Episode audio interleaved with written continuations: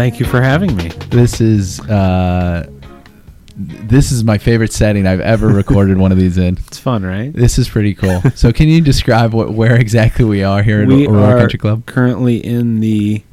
Uh, I'll just say it as our locker room manager Ernesto calls it. He refers to it as his cave. Okay. This is his, officially his cave slash his office off the corner of our men's locker room.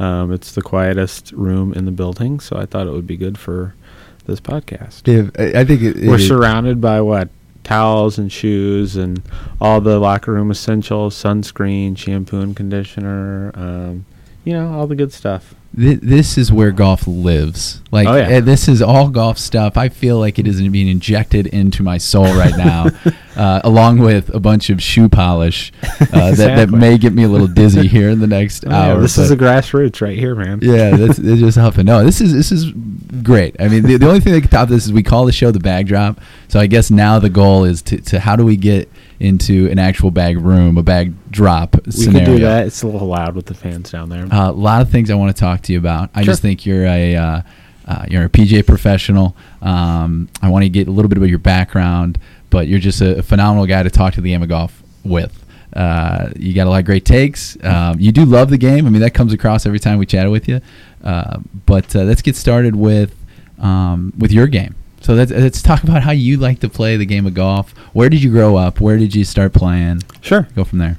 Um, I grew up in Bloomington Normal um, at a public golf course. My parents lived off the 10th Fairway Ironwood Golf Course. You might have seen it if you've gone down 55. Um, it's in North Normal. That's where I became a total course rat from like f- age 14 on.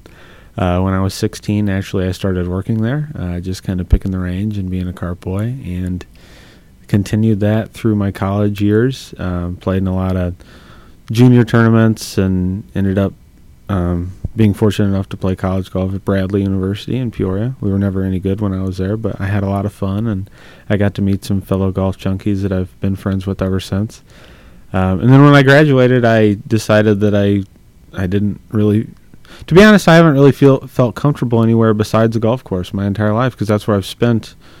I mean, it's either been school or at a golf course, so I kind of decided to pursue that and didn't have any affiliation with the PGA at the time. Um, just got on PGA website, looked into doing the assistant pro thing, and somehow landed here at Aurora. Um, was an assistant here for four years, and now this is going to be the fourth year um, of being head professional. And I guess the rest is history. That's awesome. Yeah, and one of the probably one of the youngest uh, head professionals in the section, I'd imagine.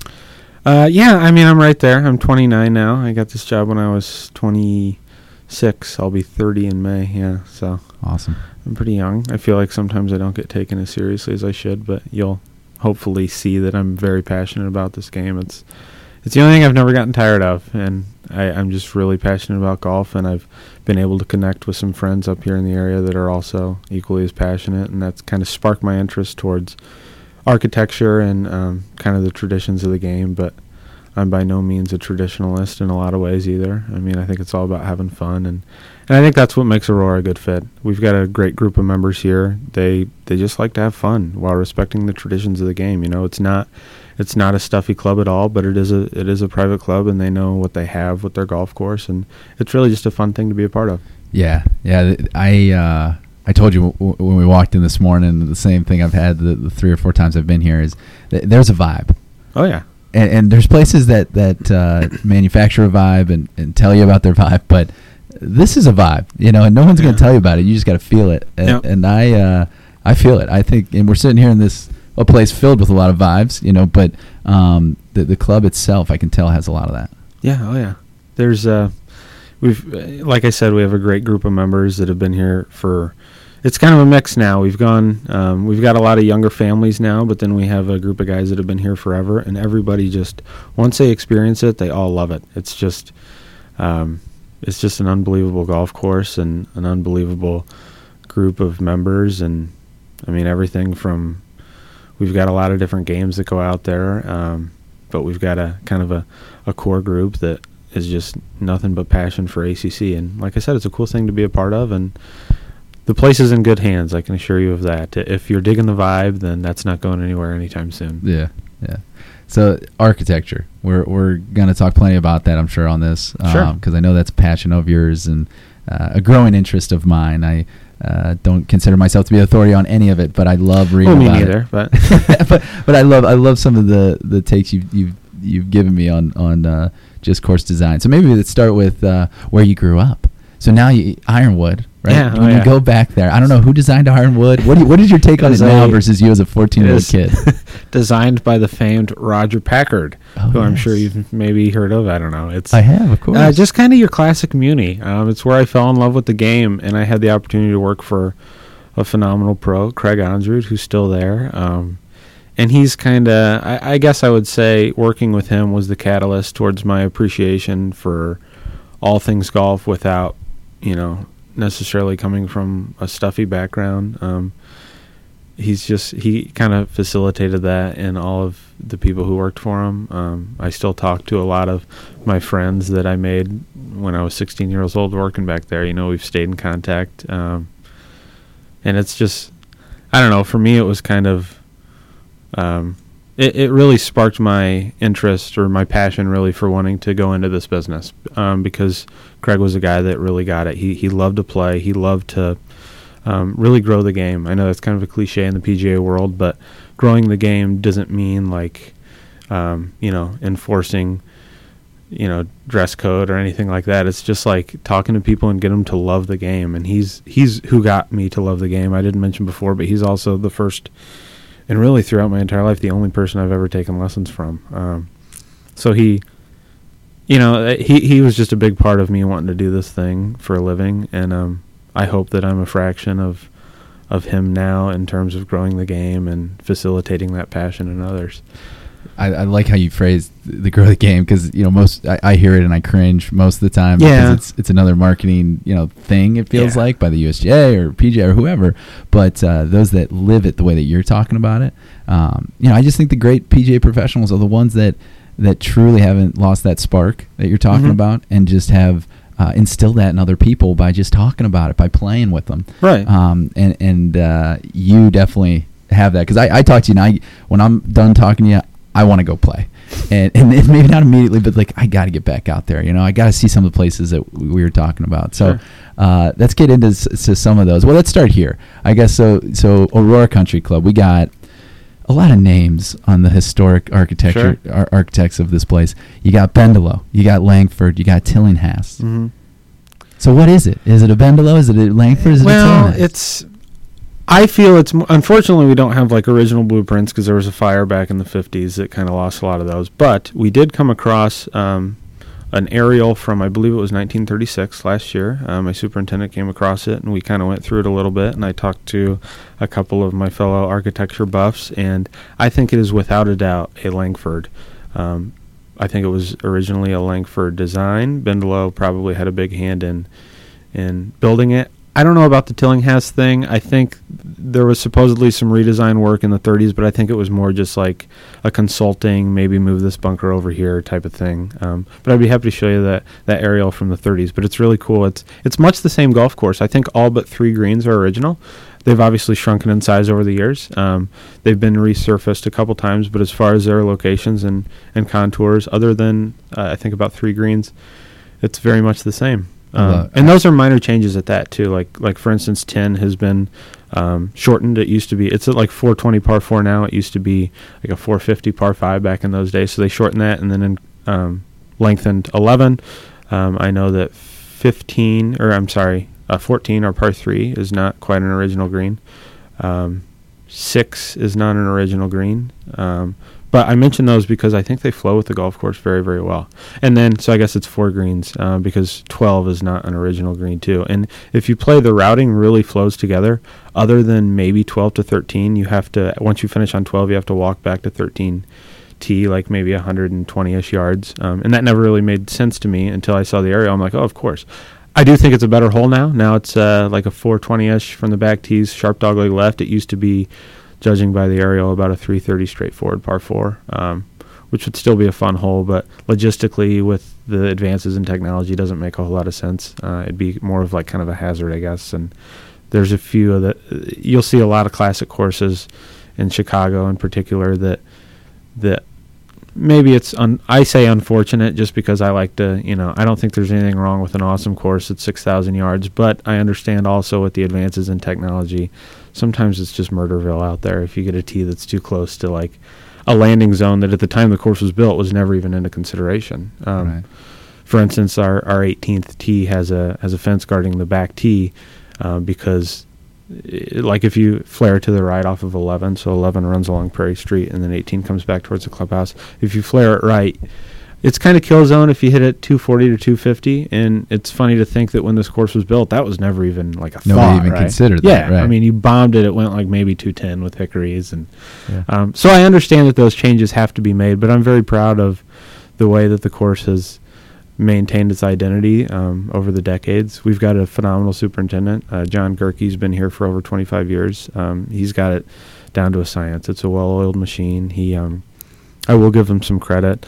He, uh, well, I'll give him all the credit in the world because the course is amazing. But he has been instrumental in reopening some playing corridors over the years. Uh, if you look at some aerials from like the 90s, it was like just so tight. Just the uh, 100 acre wood. Yeah, I uh, a longtime member told me one time they used to have uh, anytime you miss the fairway, they could call it an APL, an Aurora pitch out.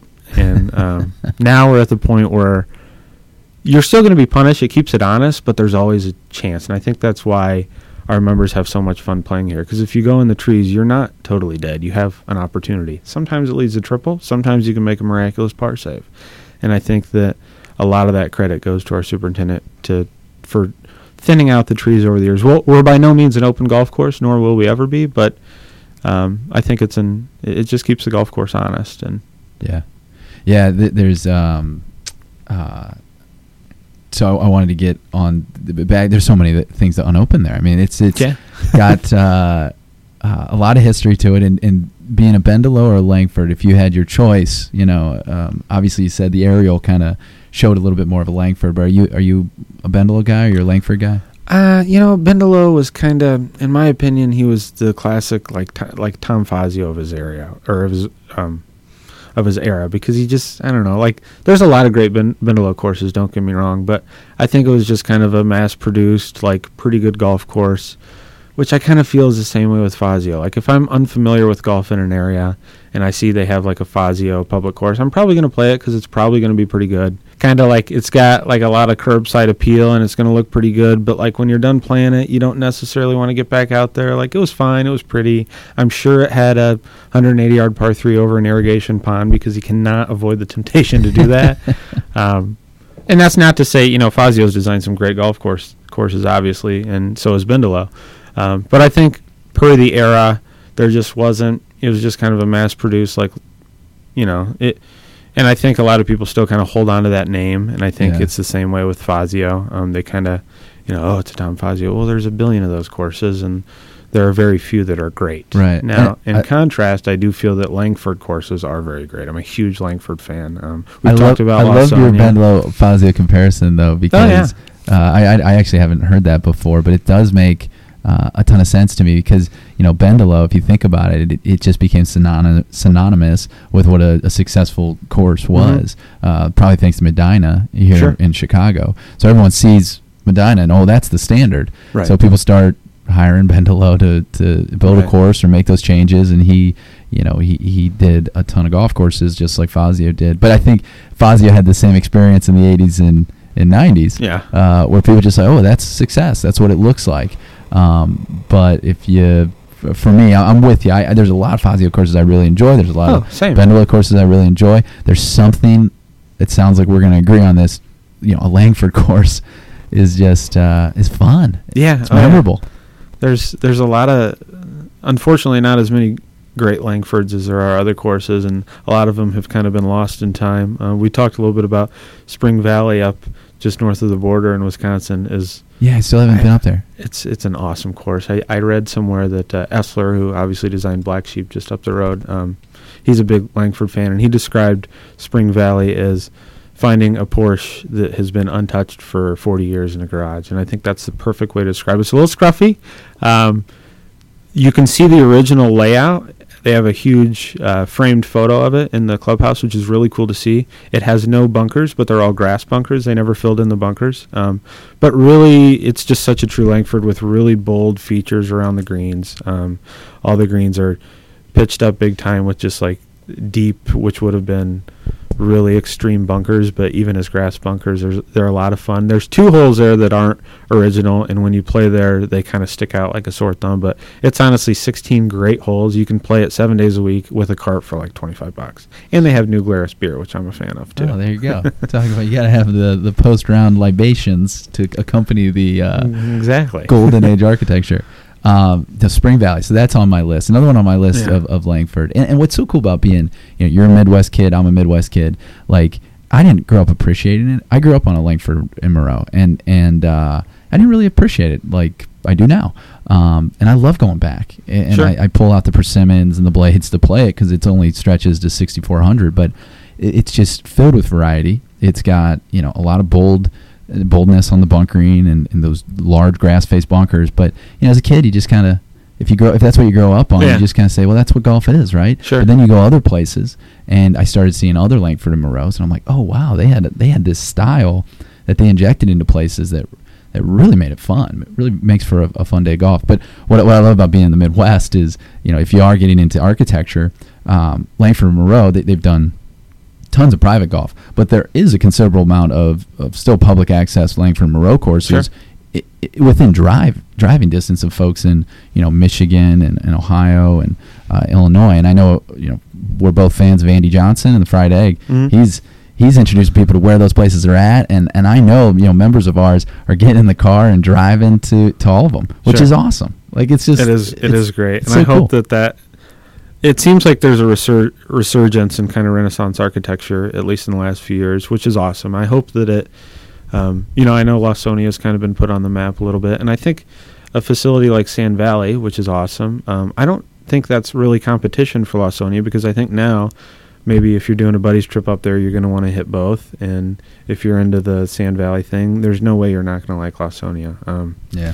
That's a pheno- That's probably the best example of of a great Langford Moreau. Um, I, I always say that if it were on Long Island with an elite membership, it would be a firm top ten in the country. Um, I still think it's arguably the best golf course in the Midwest. Um, no disrespect to some other great ones, but it's just so unassuming that I think it gets overlooked a little bit. But it's it's hands down my favorite place to play within driving distance of Chicagoland, and that includes all the Chicago courses. Yeah, I'm I'm with you. I know my co-founder Mark would agree too, who's uh, not as into architecture as you or I, but to see like his experience with it, just being uh, a slightly more novice to like who Langford and Moreau are, and you know what what their design principles are, and he just had an absolute blast. Yeah. And I think that's the mark of good architecture for me is like, can I bring you know friends who who frankly couldn't give a shit who Langford and Moreau are, Mm. but you just see that they're having a better day, like they're having more Yeah. fun.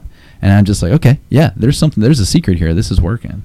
It, it's funny because it's a formula that they got right in the 20s and unfortunately it's kind of it had gone away for you know it was kind of a dark period in architecture from like the 70s 80s and even 90s and um, fortunately you know like the renaissance dev- Doak's design firm and Coore and Crenshaw and and um, Gil Hanse has had some really cool projects. Those guys have kind of put great architecture back on the map um, and kind of brought it to the. I, I credit a lot of that maybe to Mike Keiser with bringing um, bringing great architecture to the people, starting with Bandon. And how many times has he, you know, he's done that since with Cabot and Sand Valley and uh, Barnbougle, and then even people have copied off of that, uh, like with Streamsong.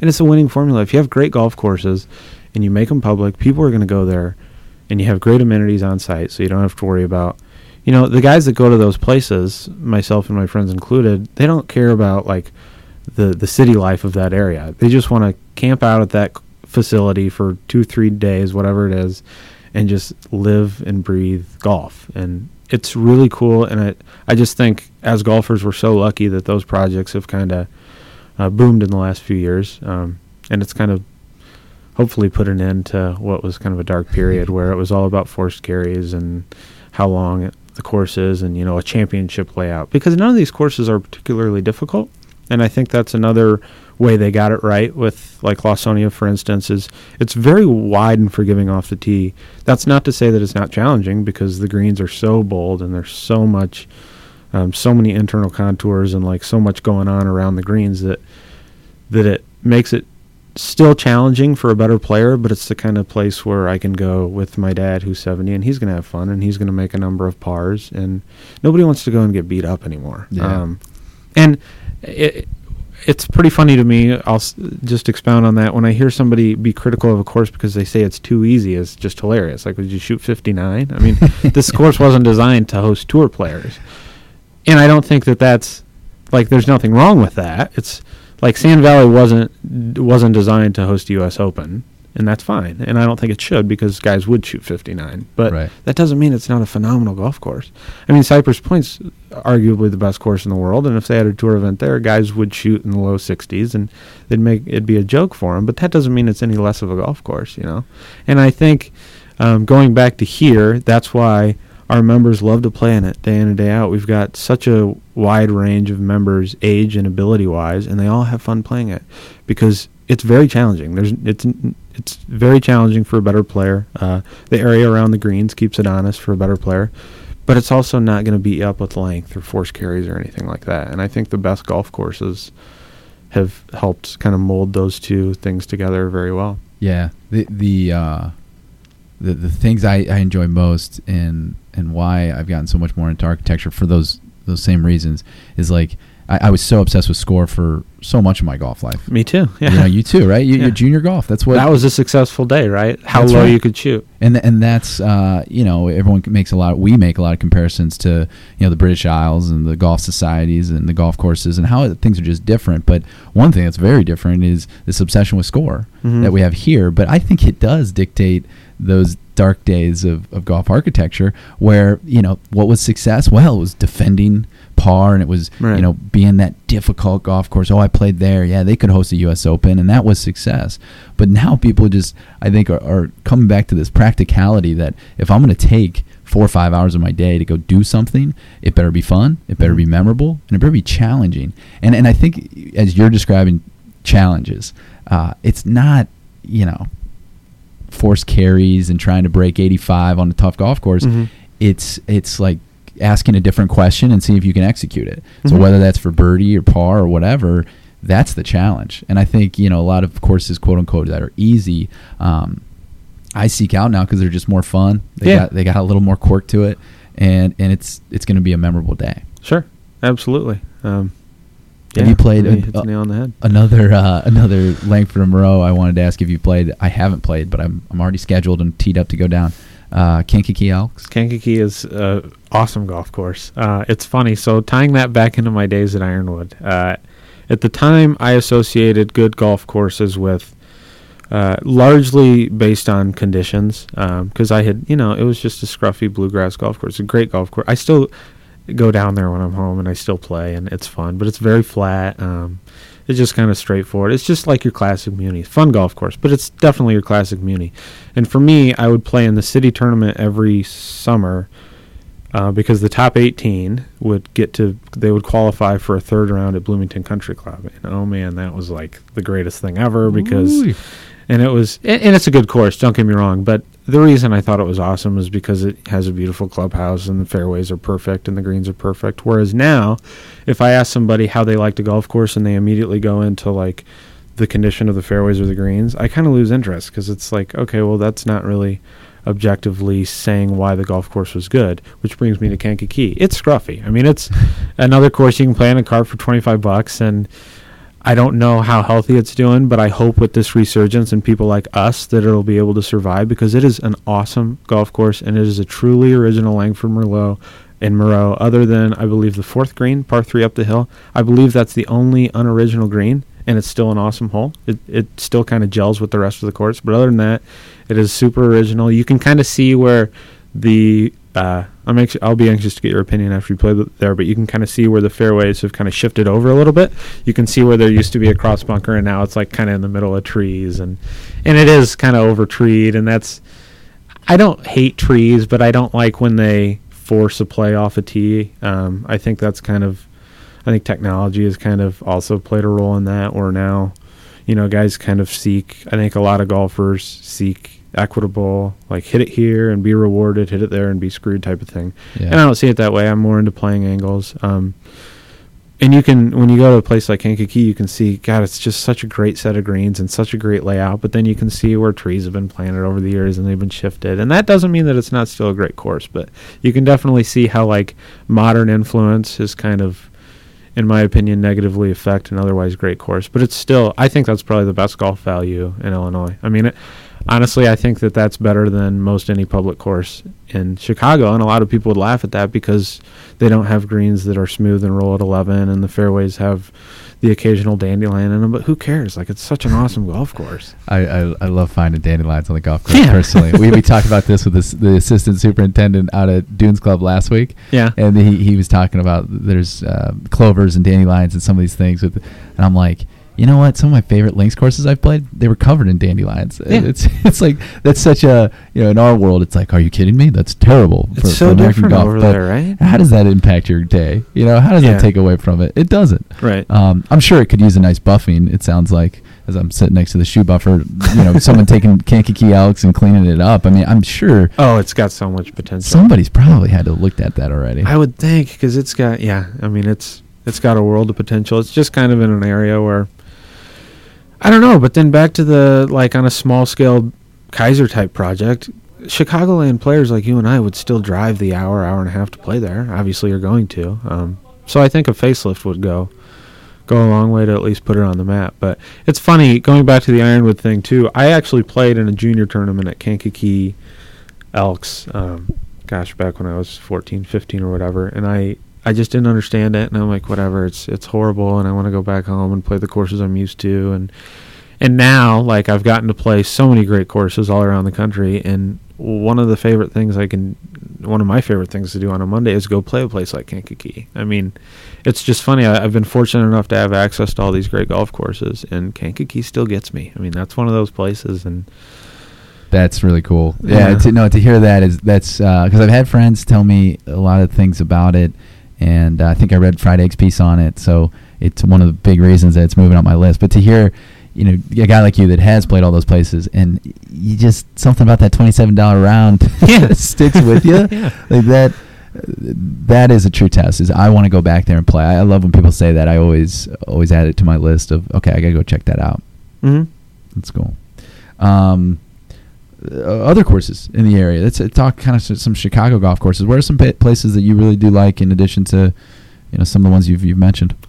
Uh, well, you know, I kind of mentioned. I think that uh, kind of alluded to the fact that I feel Chicago, with how many golfers it has and how many golf courses, I feel that the overall golf courses, especially on the public side, are a little bit uh, weak. You know, Dubs is fine, but it's really hard. Um, Can- or Cantigny's fun, um, but it's very much new school architecture. I think that it's really cool what Mount Prospect did with their redesign. I know that was pretty controversial. It was a huge price tag, but anybody who's played there since, I think, will agree that it's loads of fun. Um, and then you know we have some. I think like Shepherd's Crook has its own thing up there. That's a fun golf course. It's just funny because I don't see, I don't see like the expensive courses in great condition even cracking the top ten for for Chicago golf. Um, just because Dubs has hosted a major and is it's a very good golf course. Don't get me wrong, it's fun, um, but it's not the kind of place I'd want to take my dad to play. He'd shoot a million, and I I mean I shoot a million there for that matter. Yeah. And I think that's why tour pros are pretty critical of it, and they ultimately it's it's just kind of funny they hired Rees Jones to hopefully get a major, and it ended up backfiring on him, and there's never going to be a PGA event there again. Um, on the private side, there's no sh- shortage of great golf courses. Uh, there's such a high concentration of great courses, especially up on the North Shore. Old Elm is one of my favorites. Um, I haven't had a chance to see Bobo since the redo, but I understand that's a pretty cool project. Um, obviously, Shore and Chicago are widely regarded as the best, as as they should be.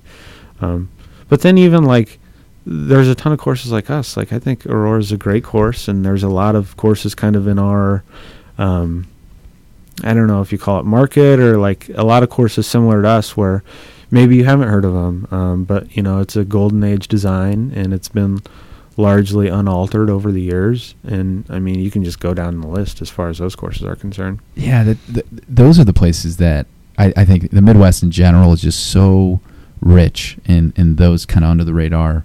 Um, mostly are, are private that I've I've uncovered, but have a lot of history like this place Mhm. and are just and are just so good. And I I actually was uh, on the the ride out. Um, I was looking at the uh, uh, the top 100 you know courses.com list. Mhm. Uh, then there's so many lists. Are, are you much of a list guy? Is there anywhere you'll go to Uh, kind of compare you know, and I- contrast? You got to take Golf Digest list with a grain of salt. You got places like uh, maybe I shouldn't say. Uh, I'll say Kenyatta, but I think you know the Yeah. other Illinois course that always makes the list, which is, um, I, I don't. It just to me that's just a total. Like, what are you doing on that list? So Right. there are obviously red herrings that get on. I, I like the Golf Week list more. I, I like that they they separate classic and modern because I don't think it's really fair to compare because there's so many classic courses that you or I have never heard of that if you go play are just unbelievable, but Yeah. they don't get any love because also they put into their their ratings. I should say Golf Digest does have conditioning and resistance to scoring as part of how they gauge golf courses, and I think that's how you get some of those. Makes uh, sense. Yeah. Yeah, that makes sense. And, and uh, uh, the almighty dollar. Yeah. Let's, let's face it, that, that they, they are media entities, so people don't always uh, coordinate those two. But, um, you know, I, I think that the, the, the lists are interesting for discussion purposes. Oh, yeah, absolutely. I could give two hoots about, you know, them being on the list, but I think as you're talking to people, like, well, is that better or is it not? That's fun to talk about. And one thing that surprised me is on that top 100 list, um, I thought I'd see Aurora based on it didn't make the so I think they do like in each state maybe 60 Mhm. I didn't see it in the top 60. Are you Yeah. are you appalled? I mean, I should be right. I, I would be. just because there are some courses on there that are like I don't know. It, it's frustrating for me as kind of an architecture snob to see a course that's on there largely because the greens are perfect and they have unbel- and the fairways are perfect and it, they're hard. You know, they have like a rating of seventy six and a slope of one fifty five and but that doesn't make them good. Um, and I I think it's silly if you think like going back to when when somebody plays somewhere awesome or they're excited to tell me about a course, I love those discussions. But when they start off by saying how hard it is, it's like, well, that doesn't really have anything to do with. I mean, to me, that doesn't sound fun for that matter. Like, yeah, Yeah. it was cool. I went there and I shot 85 and I lost three balls and it was great course. Like, well, that's why it's great. Like, I could, I mean, you could, if you make Aurora a par 27, it's pretty hard. So, like, what's what's the difference, right? I mean, and then I also think that par has kind of. I heard you guys talking earlier about match play. I do think stroke play is kind of an unnecessary evil that's played into why I think maybe maybe has kind of played into the dark days of architecture a bit. Um, and then going back to like how much different the mindset is overseas, they don't care about things like a dandelion in the fairway. I mean, gosh, they put fences around their greens to keep the goats off of them, which is just hilarious and fun. And they don't, they're not going to shy away from going out there if the wind's blowing 40 because they don't care. Like, like how many times do you hear, well, you know, it's rain or it's, I, I get it because I don't like to get wet. But if it's super windy and it's playing tough out there, I want to go out there and I might shoot 85, but I don't care because I'm going to hit some fun and hilarious shots that I don't get to otherwise hit. And it seems like they tend to get it a little bit more in Scotland and in Ireland. Um, because why are you? Par is just an arbitrary thing. Like, Right. like it doesn't. You know, I, I sometimes hear, like for instance, our 18th hole is uh, 480 from the back tees, uh, par five. I love it as a par five. It makes for a lot of uh, dramatic endings to matches. Um, usually, that's where all the money comes down to, and it's. I think it's a great hole as is. But I've heard, you know, over the years that maybe it should be more of a par four. Um, and I totally disagree. I think it could be a par two, and it doesn't actually change the hole at all. And I think a lot of people forget that. Um, it, conversely, it could be a par 90, and it doesn't like matter. The hole still just is what it is. And I think part of that is the stroke play, the unnecessary evil of stroke play. And if you're playing match play, you don't care what par is. You care about beating your opponent. Um, and then with that, you don't, you know, you don't care if you're, you don't have that added stress of, oh, geez, if I hit it OB on this hole, then I'm gonna make at least a double. And like, who cares what your overall score is? We're not playing for a living. I think it's very necessary for the PGA Tour to play stroke play because that obviously determines the best player, especially over four rounds. Um, but for just regular golfers, why are we wasting time playing stroke play? Yeah. It Yeah, I mean, you're speaking my language. We the conversation we were having earlier as we were coming in was around match play, and we were trying to to kind of pinpoint some of the things that make golf so enjoyable, or or make uh, one round just that little bit extra special, or a little Mhm. bit better than than the one before it or the one after it. And uh, and we kind of listed out some of our favorite rounds from last year. And the, one, one thing that they all had in common was uh, a casual game of match play Sure. and and this is also from like feedback from others, not just me. And, and I think it's a sneaky way to help people kind of shift their perspective because if you are playing stroke play or just playing your own ball, you know, people say they're not keeping score. Yeah, they're keeping track. You know, it's kind of Right. our ingrained in us at this point Sure. to keep track of our score. Um, but if you're playing match play, they can lose track of that a little bit easier, and they can focus in on those you know 18 individual matches. And so then they start looking at the 18th hole as, oh, I, I need to make birdie or or I need to make par to shoot a certain number. They're looking at it as I'm one down. I got to beat this guy. He just put it in the left bunker. There's a ton of room right. Right. I'm put, and and then they made six. They won the hole, but they had a great day and they're in there yucking it up about their match. Right. You know, and, and I just think it's so crucial. Like you're over in Ireland, Scotland, and this always stuck with me from uh, our visit to the new golf club. Every person walked in there. Everybody asked them, "How was your game?"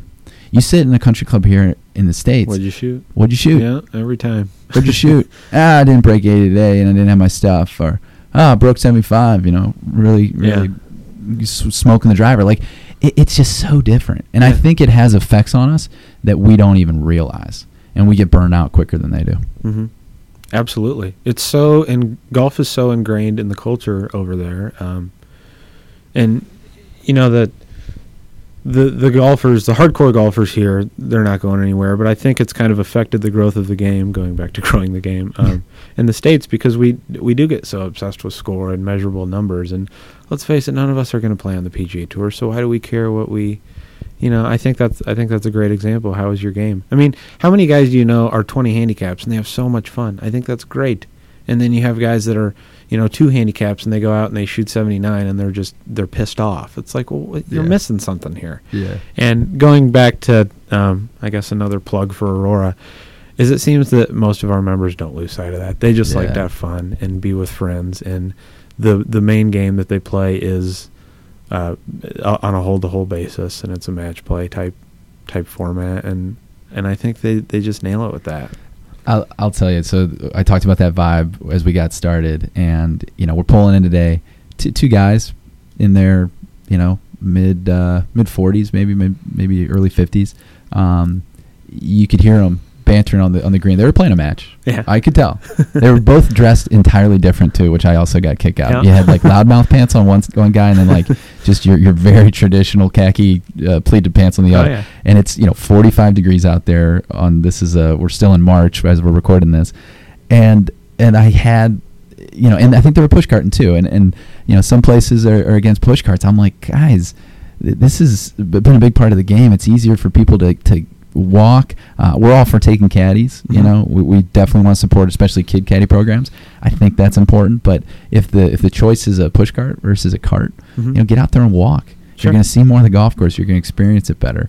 Um, but but I saw that this morning, and, and again, that was a big part of my uh, talking about this vibe. Is I'm like, oh man, that's it. You know, that's it. Oh yeah. Those are guys that just get it, and they're out there to just enjoy a game together. They're probably going to you know get done around 10:30, and they're going to go to work or whatever they got to do. But um, that's the stuff. That's the stuff I love to see. Absolutely. It's all about just coming out and playing. I mean, go have fun. This course is yours. Go enjoy it. It's it's been around forever for a reason and it's it's so fun to play. And it's funny you mentioned that the differing kind of um, kind of backgrounds or like how they were dressed or whatever. We eh, m- our games that go out on a day-to-day basis, you'll see like a plus 2 playing with a 20. All the time you see that and everything in between and they just they have so much fun. Uh and it's just really cool to see and it's it's a really fun environment for me to be a part of and they, they just like to have fun honestly it, it makes my job a lot easier i don't have to worry about any you know clickiness or like well they're not good enough to play with us or anything like that and that's the way golf should be that's what's gonna gonna make people want to play this game and want to join a club and want to be a part of it. It doesn't matter. You're not going to be judged because because you shoot 100 go out there. You can have just as much fun as the guy who shot 68 and you can also play together. And that's also the beauty of golf. That's why handicaps are a thing because you can play against anybody. And I, it's clear to me too that you know that uh, all that stems from people. You know, places matter. Having a great golf course, some interest, some challenge, some you know memorability to it. But that vibe just doesn't happen. You know, I think Mhm. y- you you have to be a big influence on that, as do the members here, as do the, the board members, all that stuff. Um, but uh, it's the people. It's the people that embrace that, Absolutely. and and those places are just always gonna thrive. They're always gonna be the places people want to be Absolutely. because it stick it sticks with you. You know. Absolutely. Um, what other, uh, th- maybe technology? I don't. Everyone talks a lot about technology. We don't need to go like off the rails on equipment, but I'm curious.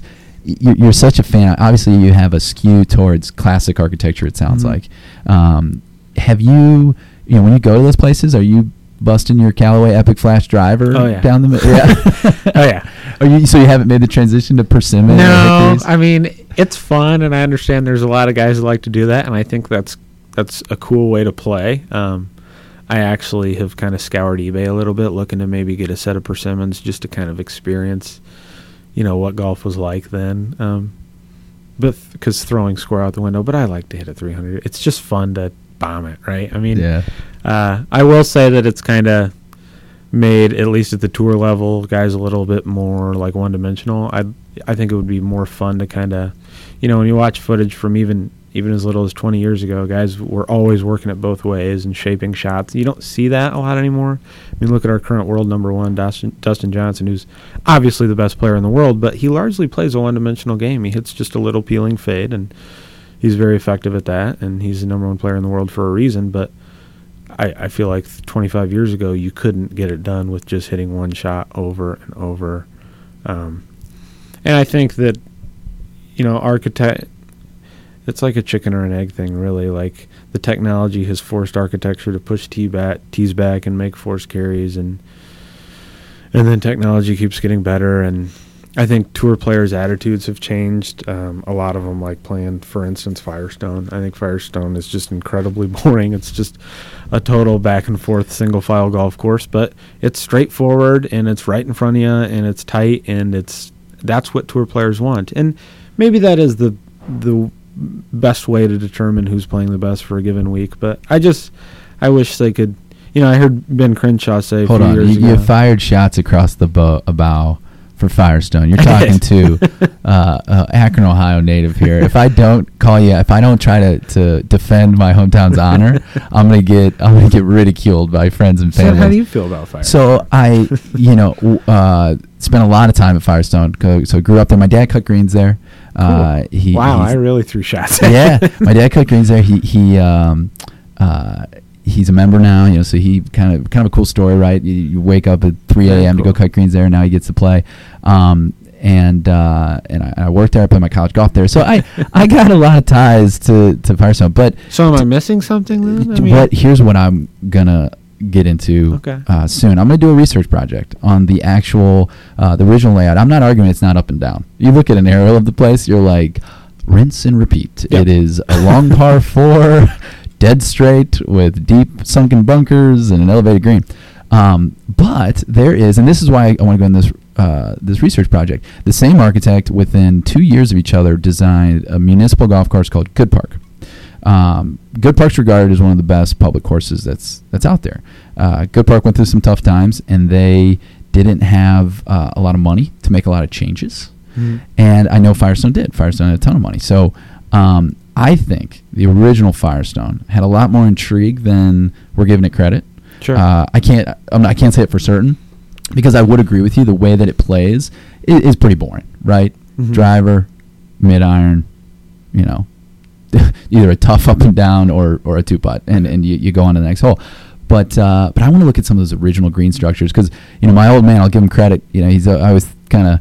Uh, ignored it growing up and he played like oh this green was so different i'll tell you when i used to cut this thing Sure. i would almost fall off into the bunker and i'm like all right dad you're just telling stories but i, I got to find some more info on it because i think it i think it was a lot more interesting than it is today um, but but like you said when i when i go out there now uh, i really just have to get myself the mindset all right it's gonna be a hard day i'm gonna really see how my ball striking is yeah. you know that that's the only way i can get excited yeah, for it It's just target practice. it's just target Yeah. practice. How how far and straight can I hit this club today? Mhm. And uh, and that's okay. But uh, yeah, it's Well, I'm glad you mentioned that because I think that a lot of golf courses have kind of um, evolved in a way that has made them kind of more boring. Um, and I think a lot of that has to do with not only technology, but I think modern green speeds. I don't think has necessarily been good for for architecture anyway. Um, I mean, out here is no exception. I think at least four of my favorite greens um, are only pinnable on about a third of them. And that's not because they've gotten more severe or anything. It's just our green speeds are, you know, they're country club fast. Our greens are roll awesome all the time. Um, and it just kind of bothers me that rather than the the solution is very simple, and that's just maybe don't shave them and don't, you know, maybe don't roll them as fast, but instead, you know, they need to be flattened. Um, you know, like, uh, gosh, Augusta National's done that over the years. Um, that's probably the most glaring example. Augusta's the best ever because the greens always roll at 15 and they're perfect, right? Yeah, well, they're a lot flatter than they were in 1934. Um, and that's another one. If you look at before and after pictures, like, I I understand Augusta's a special place, but it's it's just almost a shell of what it once was. Um, and with that being said, I think that greens that are smooth and fast are obviously fun to putt on. I think it's the easiest way to make otherwise boring greens more fun. But I think there are so many great golf courses that uh, modern green speeds have kind of been a detriment to, um, and it's just really unfortunate unfortunate that the attitude has been rather than to just slow them down or maybe don't roll them at 14 all the time to just flatten them. It's like you're losing great greens. I I applaud a course like Crystal Downs, who's been very resistant. I know their longtime pro, who's no longer there, Fred Muller, was instrumental in that. Um, that's a course that kind of seems to get it. Like, let's leave these things. I mean, you have those are ancient artifacts. You've got original Mackenzie greens. I mean, you can't even call Augusta National original anymore. Um, I don't mean to beat down Augusta. No, I think that's- just that's the most glaring example of yeah, yeah. It's the one everyone can can can uh, picture and Sure. understand. You know how it's evolved over time. Because even in our decade, uh, you know, there, you can see those changes Right. from year to year. Right. Um, that's that's really interesting. You brought up green speeds because you know your comment about conditions. Like when you hear someone talking about the, the conditions, uh, I don't always get that way when they're talking about their home club. But if, if someone I ask, you know, like, oh, what's so great about your club, or, or you know, what, what do you love about it, and they say, oh, our greens are so fast. Yeah.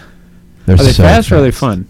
Yeah, and because I, just- don't think they're the same. Is you it know? the same? Yeah, and I just uh, that to me, I know that superintendent's working really hard to keep them, you know, pure, running pu- pure and fast, and Well, that's kind of the standard that's been set. it's the standard know? that's been set. But I, I just, I just know I kind of tune out at that point because I'm like, if Mhm. that's if that's it, or, or if that's your lead in, if that's the first thing you're talking about, which is uh, you know the speed of our greens, I don't know. I just, Yeah. it, it, I think it's been lost, like you're saying.